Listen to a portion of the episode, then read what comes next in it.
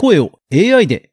音声メディア関連ニュースまとめ2023年2月第3週をお届けします。Spotify 参加のオーディオブック企業 Findaway が自社に登録されているオーディオブックの音声データを Apple の音声ナレーション生成の時に使うために Apple に提供していたことが海外メジャーで報じられ話題となっています。果たしてその内容とは？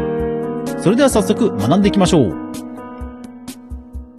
おはようございます。クリエイターのかぐわです。いつもご視聴ありがとうございます。それでは週末ですんで、音声メディア関連のニュースまとめ、早速行きましょう。まずは、ホットトピック。Spotify 参加のオーディオブック企業が機械学習のトレーニングに音声データを提供する条項を使って、Apple の AI ナレーター生成に協力していたことが明らかに、はい、 GIGAZINE というウェブメディアの記事です。いやー、これついに来たかという感じですよね。あの、どういうことかと言いますと、まずその Findaway というオーディオブックのね、企業がありますと。要はオーディオブックをたくさんね、販売、流通させている会社で、その会社はまあ Spotify 参加なんですね。ですから、えー海外ですと Spotify で、えーオーディオブックを買えたりもすると。で、そのオーディオブックの作品を登録するときに、著者が、まあ、利用規約にね、こう同意をするわけですよ。で、その規約の中に、その音声データを第三者に提供していいかというような条項がどうやらあったらしく、で、そういう条項があるもんですから、Findaway は Apple に対して機械学習 AI が声を学習するために使う元データとしてその声のデータを使っていたということが発覚したんですね。で、アップルの音声データっていうとこう、ほら皆さん、Siri を思い出すと思うんですよ。でも Siri って本当に機械の合成音声そのまんまじゃないですか。ただ、このアップルの電子書籍の AI 読み上げ、AI のナレーターの音声は、ものすごく自然な声らしいんですよね。ですから当時から、あれ、シリみたいな合成音声っぽくないね、自然でいいね、みたいなことが言われてたらしいんですが、どうやらそのナレーター、AI ナレーターの音声の元となる学習データは、実はその Findaway というオーディオブック、要はオーディオブックですから本当にプロのナレーターですとか、声優さんですとか、人の声を元にして学習されたデータだということが、海外メディアの調べで分かったそうなんですよね。で実際こちらの GIGAZINE の記事では、オーディオブックの著者が、まあ、こういう条項があるということは知らなかったというようなコメントも書かれています。引用します。これに対し、俳優関連のアメリカの労働組合である SAG アフトラが、ファインダーウェイに対して苦情を申し立てた模様。ファインダーウェイ、Spotify、Apple、3社はどれもこうにコメントしていませんということなんですね。うーん、これね、その規約に書いてあるからといって、どこまで許されるのかというところも含め、今後その AI との付き合い方の、まあ議論の一つに本当になっていきそうですね。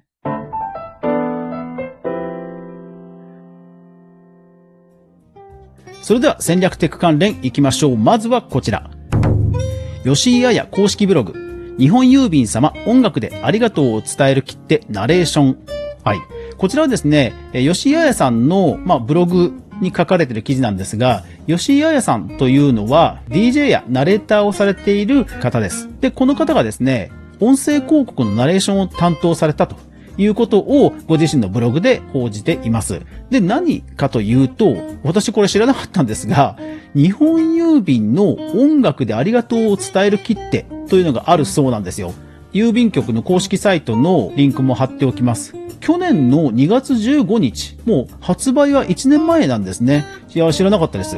で、この公式サイトを見てみると、こう、切手2枚分の縦長の切手が3枚綴りで、えー500円という画像が掲載されています。で、その3枚の切手、切手2枚分の縦長の大きさということなんですが、上半分が実は切手を貼った後に、またさらにそこの上半分をペリペリペリって剥がせるんですよ。で、剥がした後にそこに QR コードがあって、その QR コードを読むとなんと、Spotify でありがとうの気持ちを伝える音楽を聴くことができるというサービスなんですね。いや、知らなかったです。Spotify もほんといろんなことやってますね。これだから本当にサウンドクラウドやスタンド FM の限定公開機能を使えば QR コード、URL を QR コードに変換するサービスっていうのはいろんなウェブサイトで無料でたくさんあるので、まあそれに近いとは思うんですけども、郵便局と Spotify が公の商品としてこういう展開をしていたというのはちょっと知らなかったんで、えシェアしました。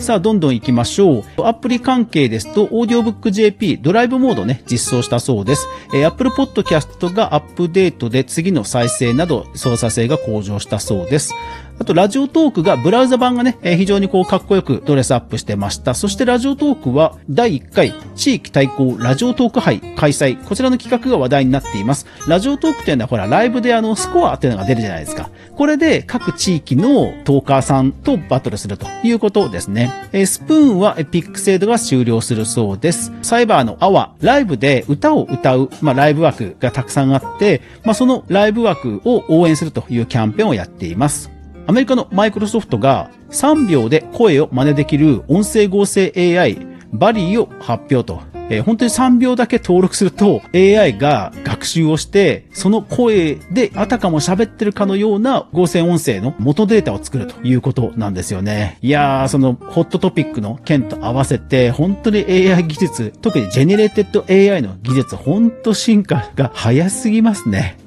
ウェザーニュースという動画で話題になっていますキャスターの檜山さやさん、シャープの空気清浄機のカスタマイズ音声として販売されるそうです。3300円かな。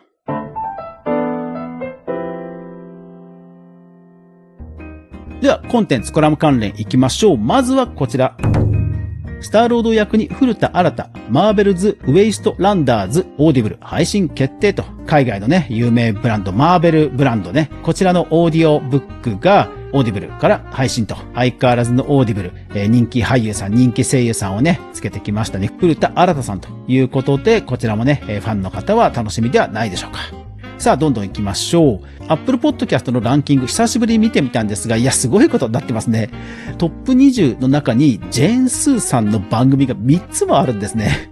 しかもナンバーワンもジェーン・スーさんは撮ってまして、いやー、ポッドキャスト界隈、ジェーン・スーさん旋風、まだまだ止まりそうにないですね。北欧暮らしの道具店、チャポンと行こうという人気ポッドキャスト番組がありますが、そちらに関する記事が2つ、日経クロストレンドさんでは、えー、取材記事、そしてあと、スポティファイ関連で、北欧暮らしの道具店でこう流しているイメージのこうプレイリスト、これが、ま、いくつもあるんですが、それのフォロワー数が合計で10万を超したという公式プレスリリースが発表されていました。20時のお疲れ様、夜更かしのお供、仕事と音楽と、といったような、それらのシーンに合うようなプレイリストを、この北欧暮らしの道具店さんが出していて、そのプレイリストのフォロワー合計が10万越したと。いやー、そうそう、こういうね、その、アワもそうなんですが、実際の楽曲が使えるプラットフォームならではのコンテンツということがね、今後も増えていきそうですよね。ですから本当そのラジオトークやスタンド FM などでもプレイリスト機能ね、本当実装してくれるのを期待したいですよね。英語学習のポッドキャスト UKVSUS ファンシーイングリッシュバトルという人気番組でディスコードのコミュニティが作られていました。ちょっと覗いたんですが、まだね、ちょっとあんまり活発にはなってなかったですね。お笑い音声アプリの GERA。こちらでですね、人気パーソナリティのもののけさんが、こちらでも番組を配信されるそうです。ラジオトークとかでもね、もう人気パーソナリティさんですよね。人気メディアのミモレの編集長さんが、ポッドキャストを開始するそうです。 Voicy 緒方さんの取材の YouTube 動画が日刊工業から上がってました。えー、ホリエモンさんが AI のみで執筆をした書籍を発表し、えー、それの AI 音声でのさらにオーディオブック版も発売するそうです。あと私の今週の配信でチャット GPT にスタンド FM の戦略を考えてもらったという配信が人気というあたりが話題になっていました。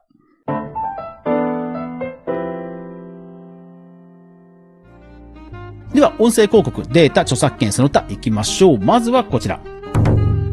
日本の音楽は先進国と思えない流行の停滞が起きているらしい。松谷さんという方が、Spotify のチャート6年分をどうやら集計したそうなんですね。で、世界的に見ると、6年集計したにもかかわらず、日本のチャートで、そのランクインしたアーティスト数が世界の、まあ、最下位だということを報じていました。どれぐらい差があるかというと、ドイツが一番アーティスト数がたくさんいて、要は新陳代謝が激しいってことですよね。6年間でね。で、ドイツが1036。で、グローバル平均が627に対して日本が245と。だからどれだけ日本のランキングが特定のアーティストさんしか出ないかっていうことをま物語ってると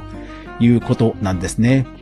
えー、それから次、楽曲権利1000億円で売却か、コ・ジャクソンさんの遺産管理団体と。ジャスティン・ビーバーさんが著作権を売却260億円というニュース、こちらも報じましたが、え今度はですね、マイケル・ジャクソンさんですね。まだ確定ではないのかな？交渉を進めてるという段階ではあるんですが、まあさすがにマイケルさんですから、え1000億円以上ではないかということで話題になっています。音声ニュースまとめですんで、特にアフタートークはありませんが、ラジオトーク、DJ 団子さん、ギフト付きレター、ありがとうございます。一時ソースをちゃんと確認するメディア、クリエイターエコノミーニュースでは、かぐわが毎日、クリエイターエコノミーに関するニュースをブックマークしていく中で、心揺さぶられたものをお届けしています。週末は音声メディア関連のニュースまとめをお届けしています。配信の中で紹介しましたリンクはすべて無料のニュースレターで配信しています。概要欄にありますリンクからフォローしていただきますと励みになりますので、どうぞよろしくお願いします。今日、妻と新しいカフェを開拓しましたが、いやー、往年のシニアの方が入れるコーヒーって美味しいんでしょうね。本当に美味しかったです。というわけで素敵な週末をお過ごしください。いってらっしゃい。